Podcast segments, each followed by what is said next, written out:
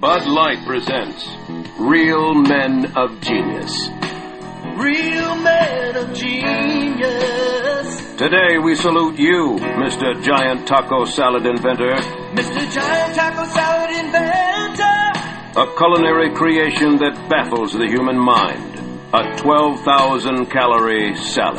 Ah, caramba. Ground beef, refried beans, guacamole, cheese, sour cream, and if there's any room left, a few shreds of lettuce. I don't see no lettuce. Some may ask, is your taco salad healthy? Of course it is. It's a salad, isn't it? Well, you can eat that deep-fried country bowl. So crack open a nice cold Bud Light, conquistador of the calorie. You put the feast in fiesta. Mr. Giant Taco Salad Inventor. Bud Light Beer, Anheuser-Busch, Fort Collins, Colorado.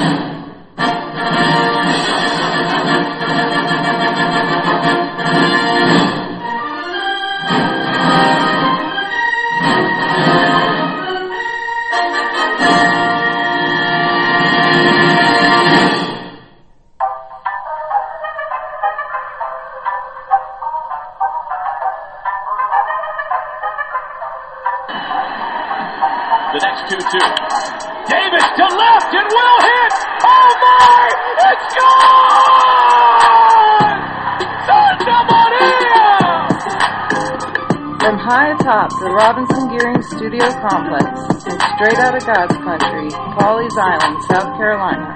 The Let's Talk Baseball Podcast Network proudly presents Backwards K Pod.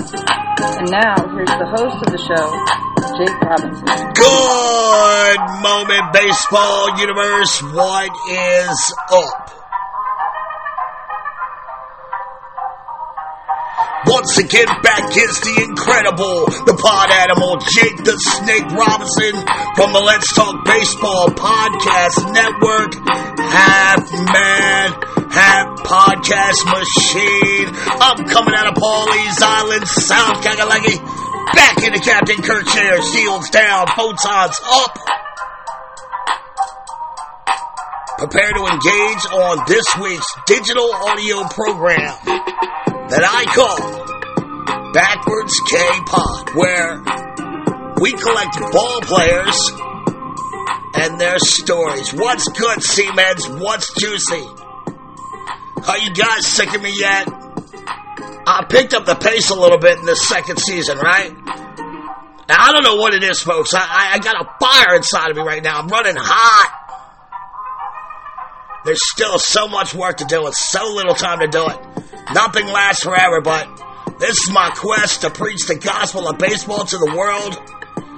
You know, like my attempt at an audio baseball Wikipedia to leave behind for future generations. And honestly, this thing has become bigger than me right now. Our proverbial freight train is rolling. And I feel like she's still picking up steam. As show 100 of BKP looms on the horizon, I don't know where I would be without this audience of Seamheads. I feel like I'm probably in the best place in my life that I've ever been. I mean, you know, I'm still consumed by rage. I've actually learned to compartmentalize all my baggage and use that as fuel on these shows. I truly believe this is an art form. I mean, that's how I approach what I do. But I feel like I'm probably in the best place in my life that I've ever been, quite honestly. I'm still consumed by, you know, all this rage. But every week I sit in front of the, you know, like this blank audio canvas, and I begin to build these shows in layers. And if I'm being honest, it's very therapeutic for me, and there's nothing that I love doing more.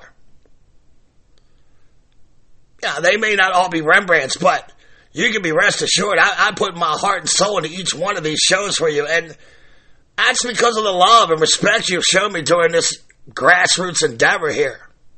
Hello, everybody. It's your boy, Jake Robinson. Holler if you hear me. Thank you for dropping by my dojo this week for yet another chapter in the BKP Book of Seams as Backwards K-Pod. This is a baseball show where together we examine the characters, moments, the rich history of the baseball stories, pop culture, and in this week's case, baseball stadiums that have been links to baseball's past and, you know, they're propelling us into her unforeseen future. And before I jump headlong into this week's topic, I gotta say, I really appreciate all the love and messages this past month. I told you guys at the outset of the month I was really excited about the shows coming up. And you guys have responded overwhelmingly positive in kind. So, Thurman Munson, Black Aces, Mo Berg, I'm truly humbled by all the Seamhead love. Thank you so much. I mean, just total love. And I heard a lot of... I only knew a little bit about Thurman Munson, but not really his whole story, or I never even heard of the Black Aces, or, you know, is that Mo Berg's story for real? And honestly, folks, that makes my heart smile when someone hears a story for the first time, or just picks up, like, these little golden nuggets I leave laying around. I love those messages, and I get more, I've gotten more of those in the last couple weeks than I've had in a while. Good stuff, y'all. I'm so fucking blessed. But look, I'm ready to roll. I'm gonna grab a six pack of some of these Iron City beers. You just don't know nothing about that. I'm gonna ask that you kiss your loved ones goodbye. Spanky Lavalier just threw the ball down, and now that infield is throwing the rock around. The ump is called play ball, so I'm calling all aboard.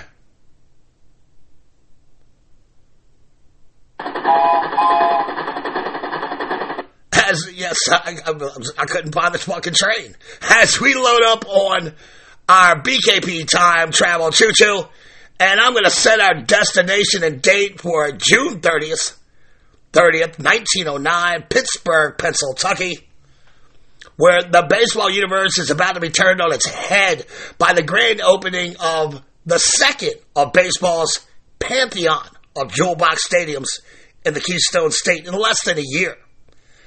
The incomparable palace with the seams at Pittsburgh Pirates, Forbes Field.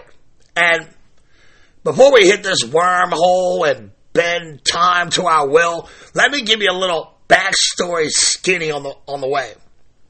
In 1908, baseball would witness a link in geographical and rivalry terms when the first cathedral of baseball was constructed in Philly. It was the first of all the Jewel Box stadiums, and yeah, I'm talking about Shibe Park, of course, and I've explained this in the past. These past throwback cribs that I've done. The Jewel Box stadiums were the buildings, they were usually going up in these downtown city blocks, and they had quirky dimensions based on the plot of downtown land that sat on. And Shibe Park in Philly was the first stadium to be constructed completely out of steel and concrete. This one here in Pittsburgh, Forbes Field, it's going to be the first National League stadium built completely out of steel and concrete. And after Shibe went up, there was an explosion of these Jewel Box stadium constructions in almost every major baseball market at the time. You had Shibe Park, Yankee Stadium, Fenway, Wrigley, Comiskey, Polo Grounds, Tiger Stadium, Crosley, and of course, Forbes Field. Now, the Jewel Box era lasted until about the late 30s into the 40s when stadium construction trended towards these concrete, multi-purpose monstrosities. 300 miles to the west of Philly, their Keystone neighbor turned green with envy during the fall. Bucco's owner Barney Dreyfuss, he tells his boy Andrew Carnegie, "I'm going to make a stadium to make people forget all about Shibe Park."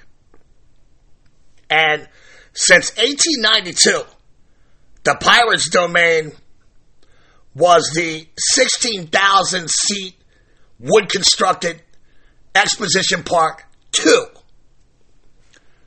Dreyfuss wanted a larger park in what is now the Oakland-Shenley part of the burg, which is roughly 3 miles from the business district.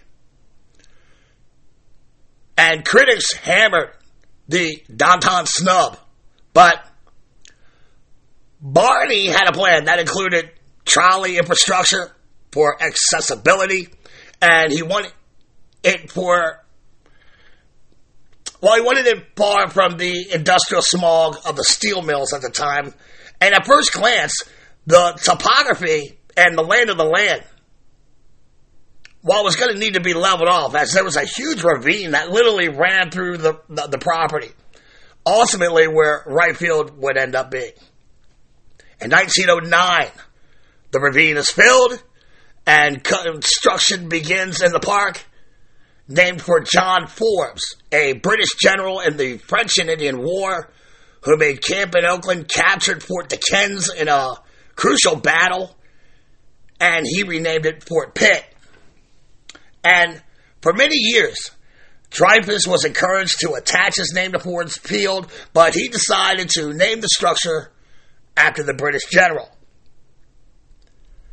The majestic Forbes Field rose from the ashes at the junction of Bigelow Boulevard, John Care Street, the Cathedral of Learning, and Bouquet Street.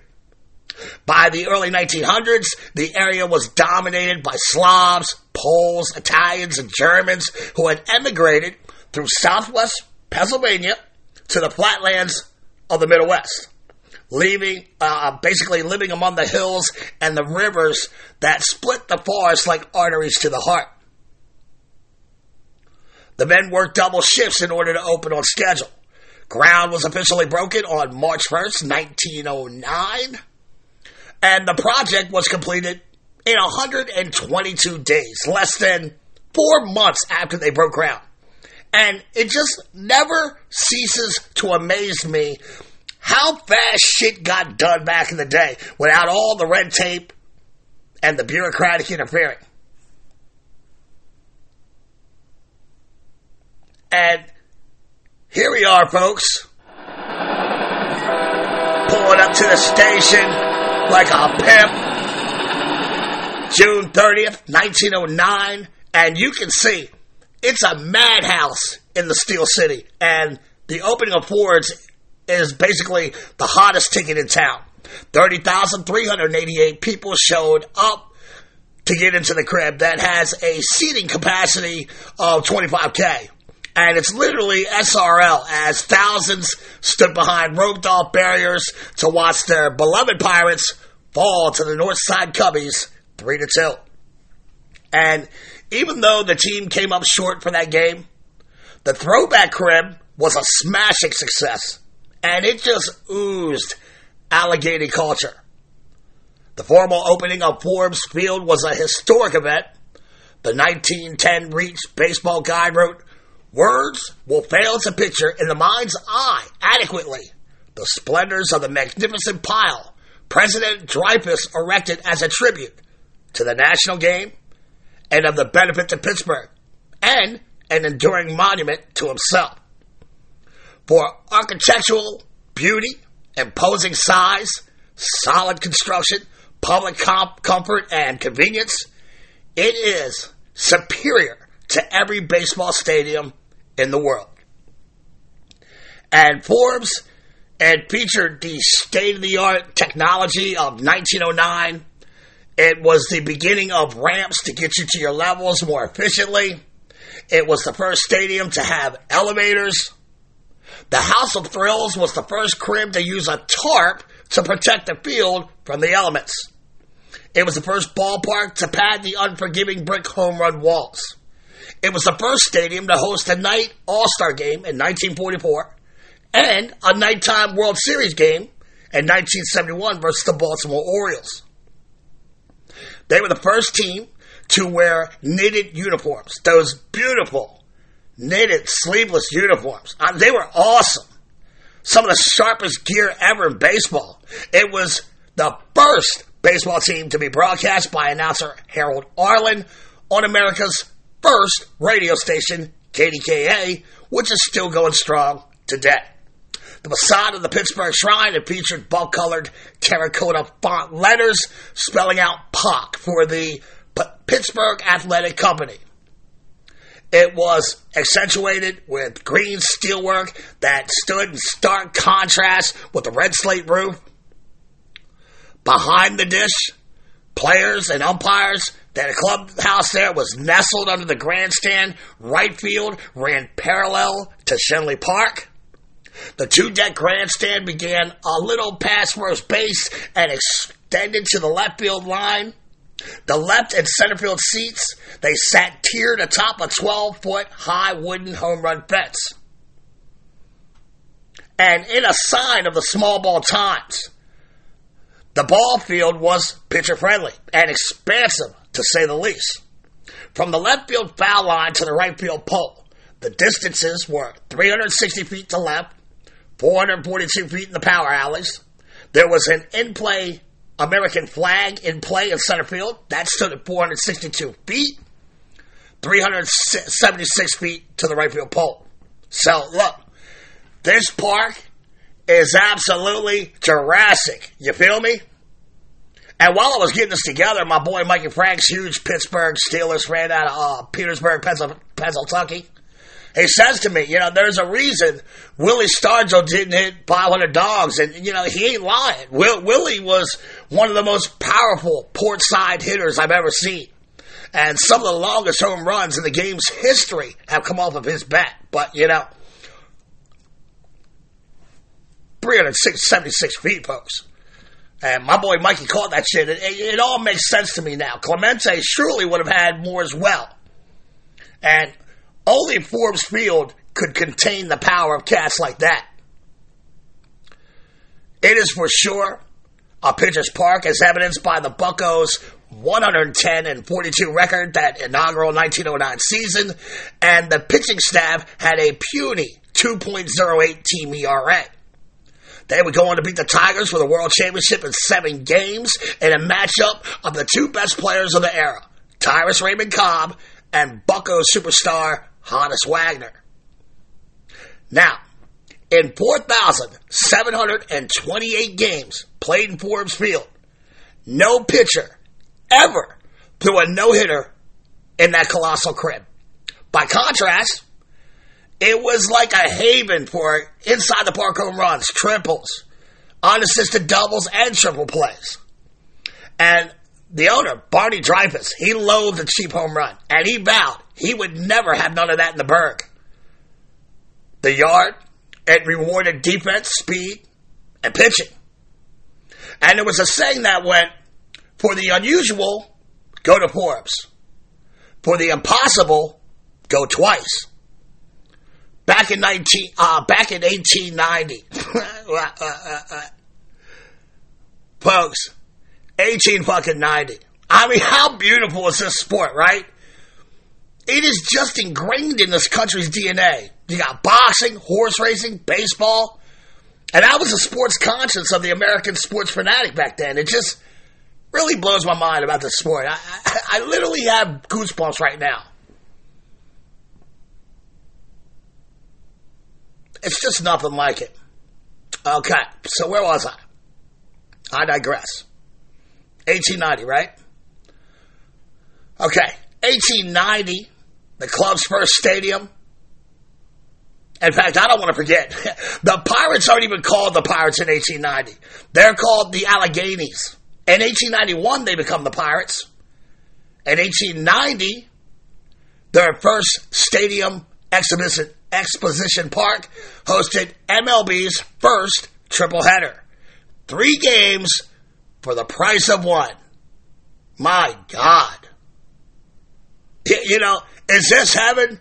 No, man, it's fucking Pittsburgh. And 30 years later, Forbes Field would reprise the last ever 3-for-1 deal.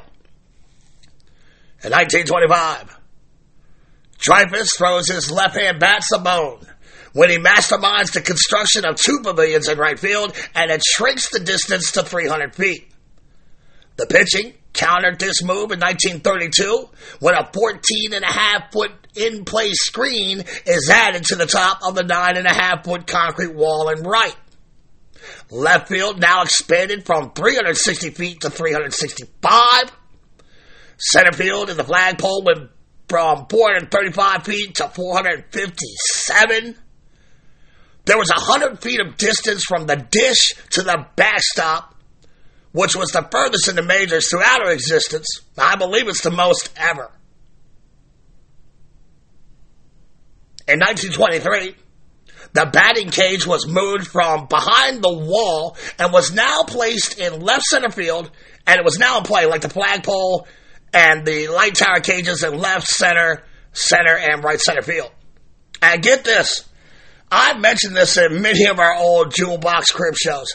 Cars are becoming a huge part of American society. Seemingly everyone can afford the Model T by Henry Ford, and there is the well-documented explosion with Americans and their love of automobiles from the turn of the century to even today. In fact, cars would be the demise of many of these old stadiums as parking and accessibility became a dilemma as more and more cars are produced and bought in the United States. But the automobile boom is taking place at Forbes Field like anywhere else in the country at this time, as cars and trucks were repainted and sold under the left field seats. The stadium certainly had its share of success in the 1920s. With Honus Wagner now coaching the organization, the Buccos had very little problem adjusting to the new era. Pie Traynor was putting up .320 batting averages like clockwork, and he was a stalwart at third base for 17 years from 1920 to 1937. They also had speedster Max Carey, who led the NL in stolen bases 10 times as a Pirate, as well as Kiki Kyler, who hit .357 in 1925. And the stadium now sits 41,000 spectators. The same year that Kyler hits .357, the Pirates win the NL pennant and find themselves down 3-1 to the Washington Senators in the World Series. The Buccos win the next two to even the series, setting up the winner-take-all Game 7. Senators ace Walter Big Train Johnson, the most dominating pitcher of his era, and is manhandled by the Pirates lineup as the legendary Hall of Fame pitcher is shelled for 15 hits, 9 runs, as the Buccos win 9-7. Shortstop Roger Peckinpah had a huge error in that game. This would make sure that the Buccos would take home their first chip in 16 years since the 1909 season, and it would be their last till 35 years later in 1960. In 1927, the Pirates are even more stacked with the arrival of Cooperstown Soul Brother duo in Big Poison Paul Wainer and Little Poison, his younger sibling Lloyd Wainer. Big Poison led the NL in RBIs with 131, hits 237, triples with 22. Thank you very much, Forbes Field. 342 total bases, as well as his prodigious 380 average. Unfortunately, that Pirates team, they ran into a buzzsaw. The 1927 Murderers Row New York Yankees, one of the greatest offensive units to ever breathe. The Yankees hit .307 during the regular season. As a team, they clinched on Labor Day and out-homered the Buccos 184-54 that 1927 campaign. The Pirates were outmanned, outgunned, and outplayed as Earl Combs and Bob Musil molested the power alleys while bombers Ruth and Gehrig dropped dong into Shibe Park, and they swept Pittsburgh in 4.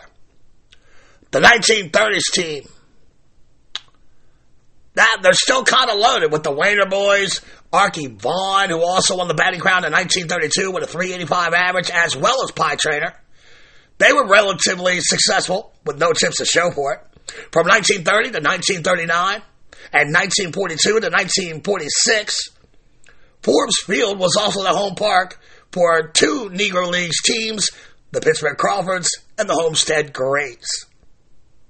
On May 25th, 1935, Babe Ruth, now with the Boston Braves, hits the last 3 home runs of his career, and they come to Forbes Field. That's a story we covered in the History of the Braves podcast show. Check it out. His last bomb coming at the expense of Pirates pitcher Guy Bush, and it is the first to clear the 86-foot-tall roof out in right field now. After Roos, only 16 more homers would clear that roof in the club, the Cribs' history, with Stargell accomplishing the feat 5 times in his career. In 1932, Dreyfuss dies, and his son-in-law, Bill Benswanger, assumes the role of the team president. In 1938, Benswanger installs a new set of seats on the grandstand roof. They call that the crow's nest. And he also installs the first elevator to the press box. And there's now an exit gate in right center field. Near the gate, in play, by the way, the Pirates, I mean, it just sounds like they got shit all over the fucking field, right? The Pirates erect a bronze and granite statue of Mr. Dreyfuss, and in 1943, that statue is joined by a 32-foot high by 15-foot wide statue of a Marine standing at parade rest in homage to the World War II American soldiers. Okay, so let's keep score here. They got a flagpole. They got 2 fucking statues. They got batting cages. I mean, what is this?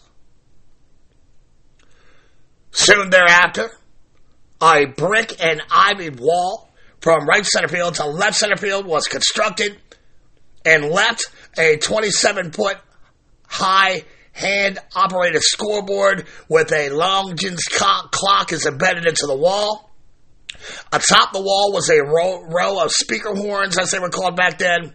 The box seats were painted blue, the reserved gray, and the general admission seats were now green or red. And beyond the third baseline, there were now bleachers.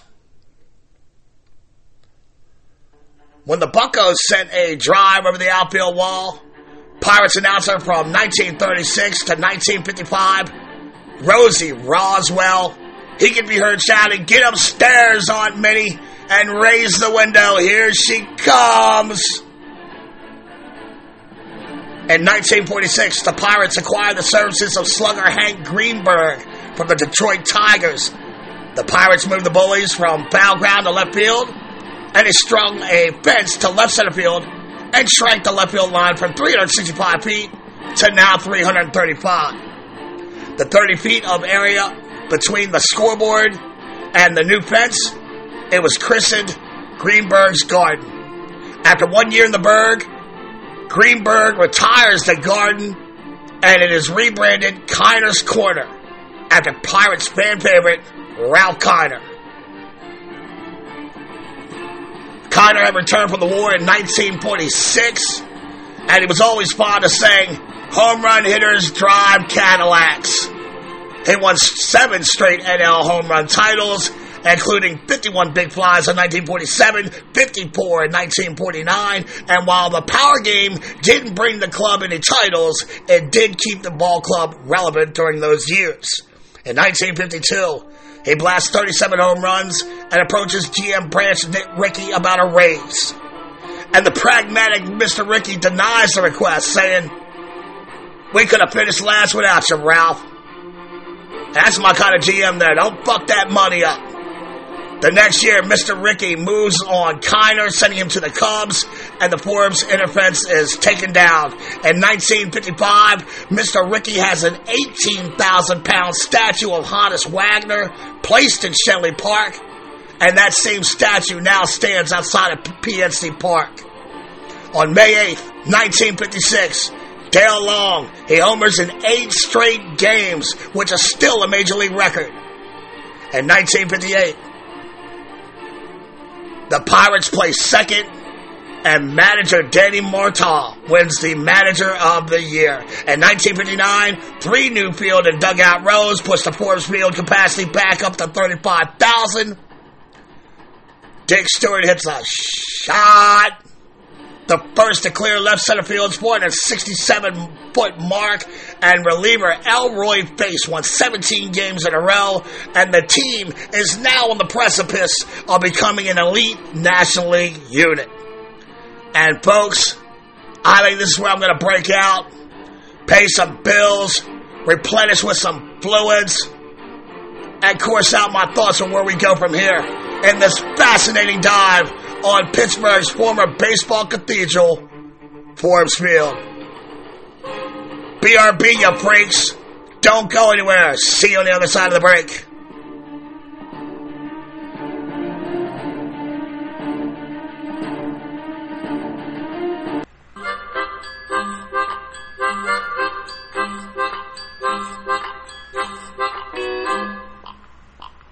Howdy, y'all. This is Big Tex Gage Geek, the executive producer of Backwards K Pod. In Texas, we do everything big. After football and golf, there's probably nothing I love more than going fishing and enjoying a good crawfish boil.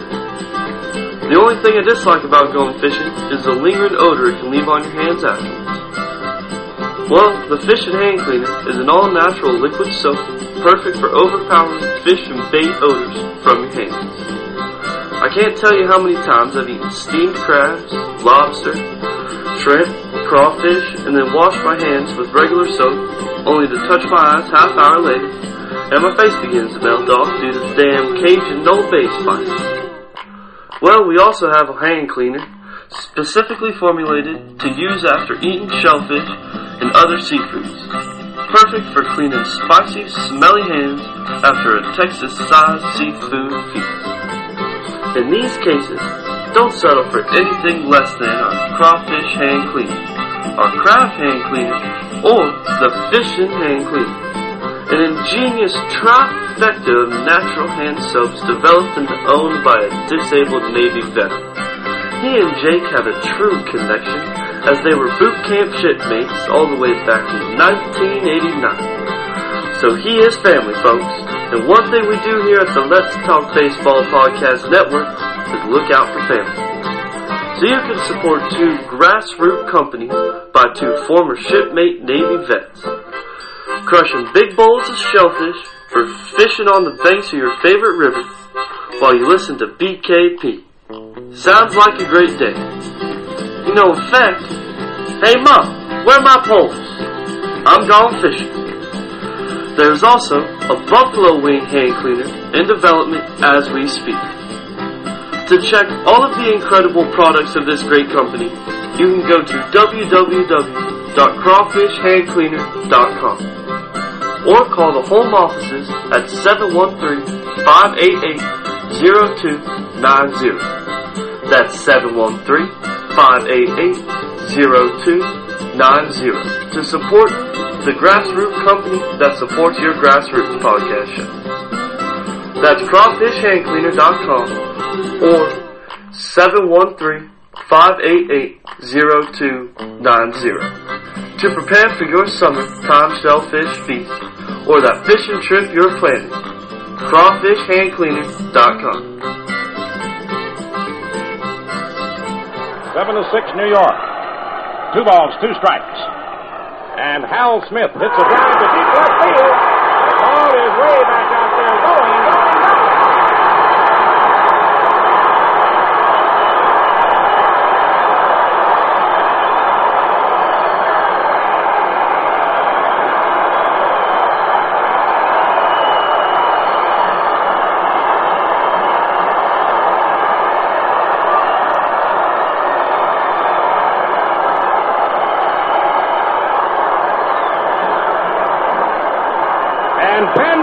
Breaks loose at Forbes Field. The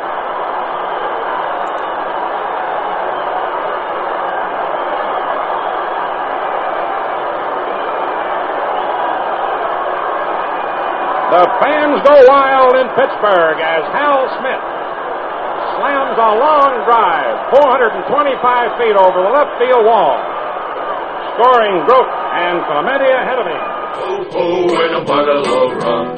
Tank up the crew with a murder mark. Yo ho ho and a bottle of rum. 'Twas a gutless white for an ounce of lead, or Yahweh home and butter head. The skipper's got was rotting red, and daily I done my eyes, looking up at paradise. Old souls find just contrariwise. Yo ho ho and a bottle of rum.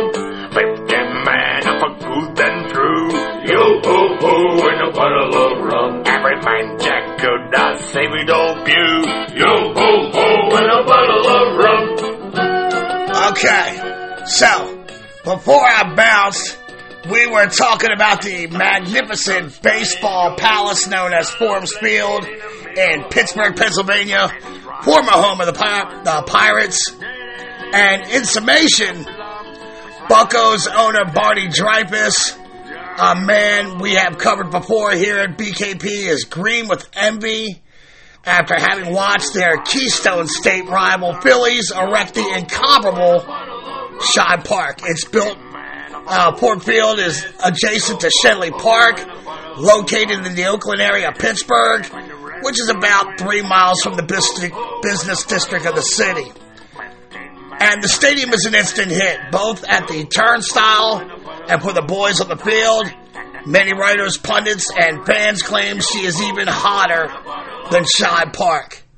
The Buccos win the World Series that inaugural 1909 season versus the Tigers. They would win a second chip in 1925, demolishing pitching legend Walter Johnson and his Senators in Game 7, and they would fall to the mighty Murderers Row 1927 Yankees team. After 1927, they came up short winning NL pennants, but they remain a relevant fixture in the league behind the star power of such players like the Wader Boys, Arky Vaughn, Hank Greenberg, and Ralph Kiner. They now have the greatest GM in baseball's history, Branch Rickey, in their front office, and he is building a powerhouse NL juggernaut. By 1960, the Pirates are primed for greatness, even if the baseball universe doesn't realize it yet. And I think that's where we left off, right? So we'll pick up right from there. The 1960 season is simply magical. as the Fighting Buccos of the Berg. They win 23 games in their last at-bat that year. MVP shortstop Dick Groat wins the batting title with a 325 average. Pitcher Vern Law wins the NL Cy Young Award, going 20-9 with a 3.08 ERA. And a league-leading 18 complete games and a 122 ERA+. Dick Stewart, Rocky Nelson, they shared first base duties in a platoon capacity and combined for 30 home runs. In center field, Bill Verdon, he rivals Willie Mays defensively. And right field, the one, Roberto Clemente. He's establishing his legacy with a 314 batting average while driving in 94 and 19 outfield assists. On September 25th, 1960, the Yinzers, they clinched their first pennant since 1927. 10 days later, the 1960 World Series between the Pirates and the dynastic Yankees jumps off at Forbes Field. And the Pirates took Game 1, 4-5. By the scores of 6-4, 3-2, and 5-2.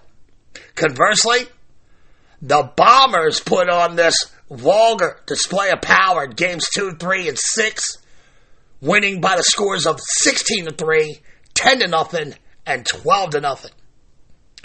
Bobby Richardson, who would be the only player from a losing team to win a World Series MVP, he sets the World Series mark for most RBI in a game when he drove in 6 in Game 6 behind the 12-0 beaten they administered to the Pirates.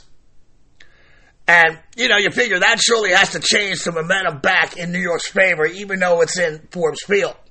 After all, Whitey Ford had already thrown 2 shutouts at the Pirates. The Yankees had out-hit the Bucks 338-256. They out-hammered them 10-4 in home runs, and he outscored them 55-27. And honestly, the pirate ship looked dead in the water as they listlessly floated into port for Game 7 at Forbes. And obviously, the Buccos got tired of being punked by the Pinstripes. They decided to outbully the bully in Game 7. They fired the first salvo of cannonballs as Rocky Nelson hits a 2-run shot in the first to put the Berg up 2-0.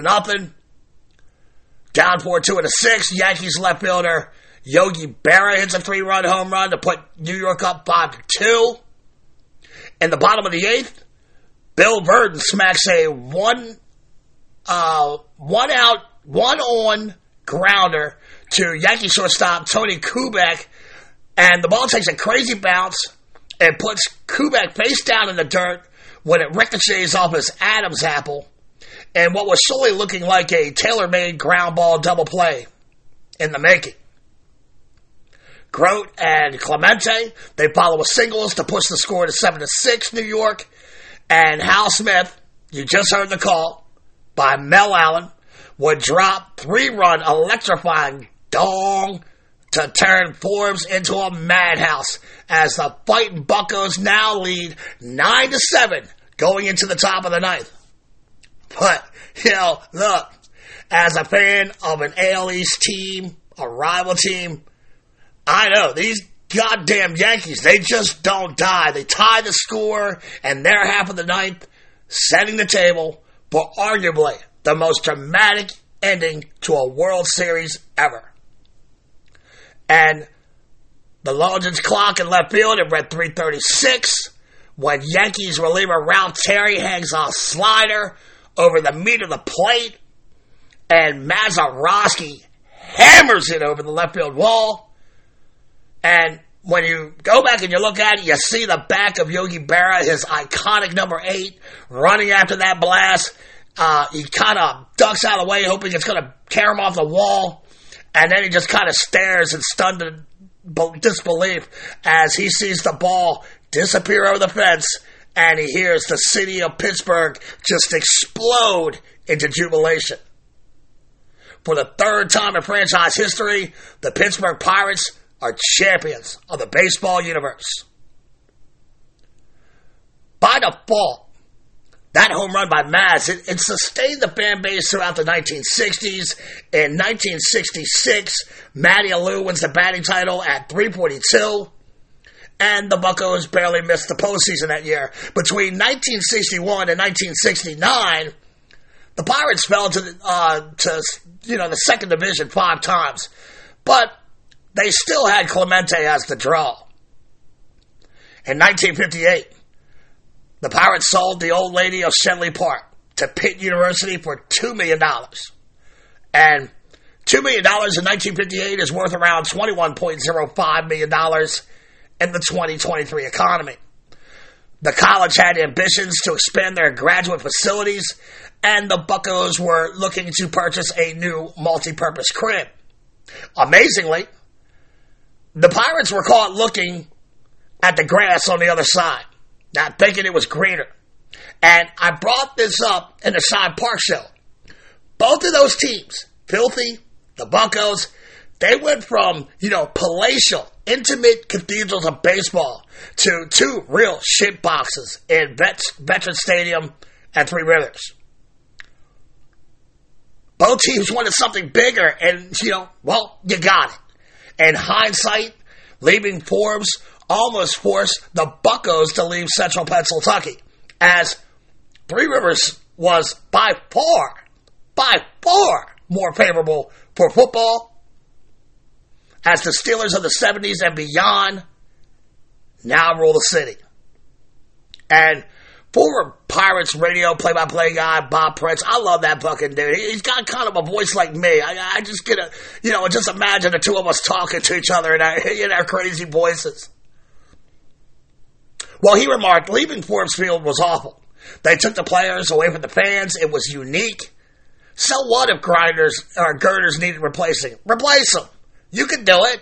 Add bleacher seats. They had a way. They just didn't have the will. Forbes Field shuts their gates for good after the Pirates swept a couple of must-win games versus the Cubs on June 8th, 1970, before 40,918 emotionally exhausted Pirates fans. That was their largest crowd since 1956.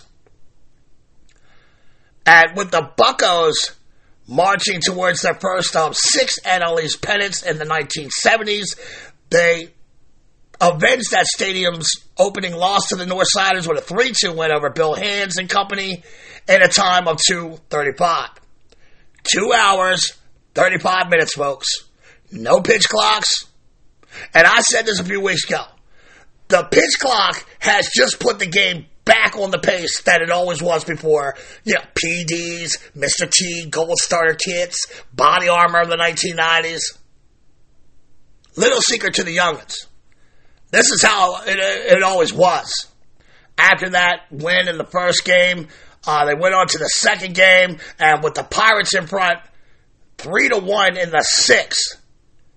Al Oliver, one of the most steady bats ever. He steps to the plate in the stadium's last game.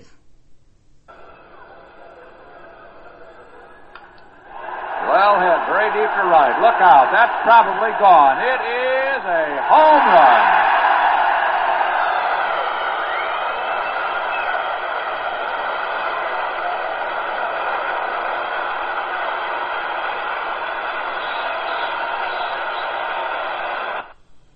And that, good brothers and sisters, is the last home run that would ever be hit at Forbes Field. That would put the score at 4-1, and Pittsburgh would take 2 from their heated rivals. The final 2 games were star-studded with 8 future Hall of Fame players on the Forbes Field surface. Ron Santo, Ernie Banks, Billy Williams, Ferguson Jenkins, Cubs manager Leo the Lip, as well as Roberto Clemente, Willie Stargell, Bill Mazeroski, and Hall of Fame umpire Al Barlick as well. With 2 outs in the top of the 9th, Cubs shortstop Don Kesseter comes to the plate. Ground ball bouncing up the middle. Taken by Maz. He steps on second for the final putout in the history of Forbes Field. So Mazeroski has the distinction of making the final putout No runs, one hit, no errors, one left. And the final score, Pittsburgh 4, the Cubs 1. I'll be back in a moment with a recap on the game.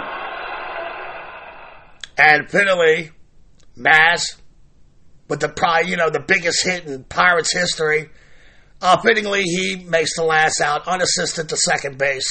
And with that last out in the books, absolute chaos ensues. Much like the last game with Shibe, people broke out screwdrivers, wrenches, and hammers. They're trying to take as many pieces of their memory as they could. And it was a literal free-for-all. Anything the fans could take, they took. In an aftermath that resembled, like a jailhouse riot, where the inmates had clearly taken control of the asylum. Almost a year later, a fire breaks out in the abandoned structure, and the wrecking ball was soon to follow, much like Shibe Park. They caught a fire, and it was eventually torn down after that. Today, home plate sits in glass, and it anchors Pitt's Forbes Quadrangle, which is a large graduate school classroom and office buildings. A plaque also notes where Maz's miracle cleared the fence, and a lovely red brick path traces the left field wall and is adorned in ivy. Ladies and gentlemen, boys and girls, seamheads of all ages, this is the story of Forbes Field. And I never knew much about Forbes. Now, I'm very grateful for this platform and the chance to research stuff like this. I mean, what a story. I hope you enjoyed listening as much as I enjoyed telling it. And I'll try to be better next week.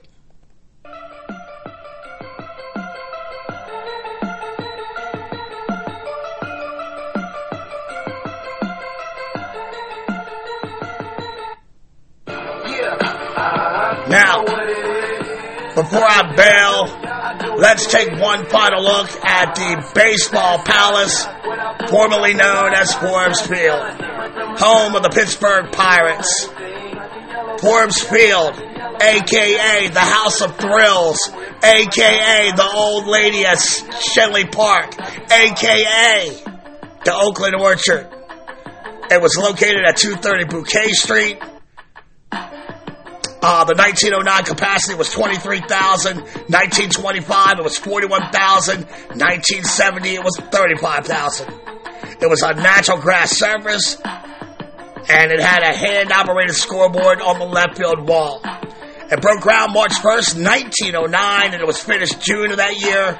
The estimated cost in 1909 was $2 million, or $65.1 million today. The architect was Charles Levitt, Jr. From 1954 to 1970, its dimensions stood firm, 365 feet to left field, that's 111 meters, left center field 406 feet, 124 meters, center field was 457 feet or 139 meters, right center field was 408 or 124 meters, and right field was 375 feet or 114 meters. All in all, the Pirates played there from 1909 to 1970. It was the Steelers' first stadium. They played there from 1933 to 1963. Steelers in the NFL. Pitt Panthers played there 1909 to 1924. The Dukes of Duquesne, 1933 to 1942, and 1947 to 1950. Homestead Grays, Pittsburgh Crawfords of the Negro Leagues, and the Pittsburgh Americans of the AFL, 1936 to 1937. The house of the 1959 All-Star Game won by the National League 5-4. The ceremonial first pitch of the game was thrown by Vice President Richard Milhouse Nixon. And it was the home of 4 NL pennants and 3 World Series titles, 1909, 1925, and 1960. And I think that about covers it. What a fascinating story that was. There are all kinds of books, video, if you want to go down that Forbes Field rabbit hole for yourself. There are shows here in our BKP collection that are already intertwined and they kind of bleed into one another. I mean, I got the very first pod ever done here at BKP, the Roberto Clemente show. The Branch Rickey show has some great Pittsburgh stories. The Honus Wagner bio in the collection. You know, it's just chock full of stories about Forbes Field. Owner Barney Dreyfuss. And don't forget, I also have, you know, Josh Gibson's story as well in our collection. And check out the Orioles Park at Camden Yards show. The Orioles president at the time, Larry Lucchino, who grew up a fan of the Pirates and Forbes Field. And basically, you know, the construction of Camden Yards, it's heavily influenced by the House of Thrills and a lot of side stories that connect. And now, we have Forbes Field herself in our collection. All of my shows, of course, are on all podcast platforms, wherever you listen to your shows, or you can swing over to my website, diamondsnakejake.podbean.com, to hear any and all shows in my vaults of always expanding archives. I promise, good brothers and sisters, I'll never charge you for the baseball content. I would never pay money for a pod, and I'll never do that to you. No Patreon, no Twitch. I'm just going to keep rolling up my sleeves every week and dole out that free baseball smoke. You don't want that smoke. And I'm going to keep it consistent like my boy Clemente. If you're on a platform that gives you the opportunity to rate and review my performance, please do so as you see fit. I ain't scared. It raises my search engine profile. Costs you nothing. It's how I feed the dog. And if I'm being honest, he's looking kind of anorexic these days. And it allows me to do what I love to do more than anything in this world. And that is pontificate the seams with this amazing audience. And look, let's be honest. Who do I got to rim to get more fucking rates and reviews and stars? I see the data. I have way more listeners than rates and reviews. So, you tell me, what do you want? What do I have to do to get you guys to help me feed my fucking dog? I don't even care about me eating, but look, the dog got to eat. It costs you nothing. It takes 2 seconds to push 5 stars and type 2 words. Great fucking show. It's the one area this show lacks, and that concerns me. Fuck Arias. My average in here is 423. I'm a 400 hitter. I work so hard, and that's for so little. What do you want from me? Free shit? I gotta go all socialist in here? What am I, Castro? Okay, fine. I'll give you free shit. Give me a rate and review on Apple or Spotify, and then you tell me what I should give you. I mean, I give you free shows. Almost 100 of them now. But, I don't know. Maybe that's not enough. So please, give me 5 stars and reviews, and then send me a message about what I owe you. We'll take it from there. When you send those messages to me, you can do it a number of ways. The show's Twitter handle at @back_K_podcast. My personal page is at jrobbie1. That's JROBBIE and the number 1. Our YouTube channel and Instagram pages fly under the Backwards K Pod banner. But you can usually find me chilling at the most comprehensive and positive interaction page in the book. And that's the Facebook private group page, the Let's Talk Baseball Podcast Network. Some of the greatest baseball minds on the planet in there. Like, for real. The only difference between a lot of these guys and the loudmouth analysts that you see on TV, the major difference between us still is, you know, they just ain't on TV. They're brilliant baseball minds, baseball acumen, and it's all around me every day. I'm surrounded by it every fucking day. I am a blessed man. So, answer the questions and come on in if you like. That's the Let's Talk Baseball Podcast Network Facebook private group page. So, with the Forbes Field extravaganza in the books with a backwards K next to it, and now added neatly to the stadium wing of our collection, I turn my steely-eyed glaze at the baseball hydrant that's staring back at me. I draw my katana and I chop the head of the beast, only to see 2 more baseball topics appear in its place. Next week, we're going to take a look at the life and times of a true winner. Now batting, the shortstop, number 2, Derek Jeter. Number 2, the most overhated man in baseball. I mean, you know, next to Nolan Ryan. But I love Jeter. And I respect the way that dude carried himself on and off the diamond. And I can't wait to add DJ to our collection of ball players here at Backwards K Pod. But look, that's another story for another pod here at Backwards K Pod, where we collect ball players and their stories. I just don't get the cheater hate, man. Maybe I'll do a story and find out, you know, he kicked some puppies off the Brooklyn Bridge or something, and it will explain all this vitriol that I see directed at him on social media. The funny thing is, his biggest hater side with A-Rod of all fucking douchebags. I just don't get it. But we'll see what I find out. Please support the grassroots sponsor that supports your grassroots baseball podcast show, Labro's Fish and Hand Cleaner. No Mo Smelly Hands. You can find those products at crawfishhandcleaner.com. And my neighbor Shipmate, he blasted out of park with that stuff, man. It's fucking amazing. Shout out to my executive producer, Pod Squatch, Big Tex, Gage Guillen, working towards his PGA card. Get her done, big country.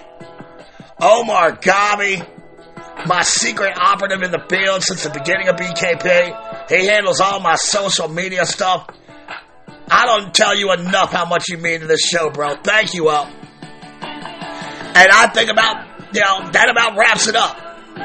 I've accomplished my agenda this week. I'll see you next week with the Derek Jeter bio, and I'm literally chomping at the bit to get it done. Parents, if you see your kid sitting in the house, they got their nose in a bone, looking unproductive and bored, by all means, take those little monkeys outside and play a game of catch. Thank y'all for coming out. God bless and win the day. And like my boy Shay Hillenbrand told me in our one-on-one jousting session last year, you go straight to hell, Andy Pettit. Do not pass go. Do not collect $200. Straight to hell, you monkey. You demonic southpaw, you. See you next week, Seamheads. Peace.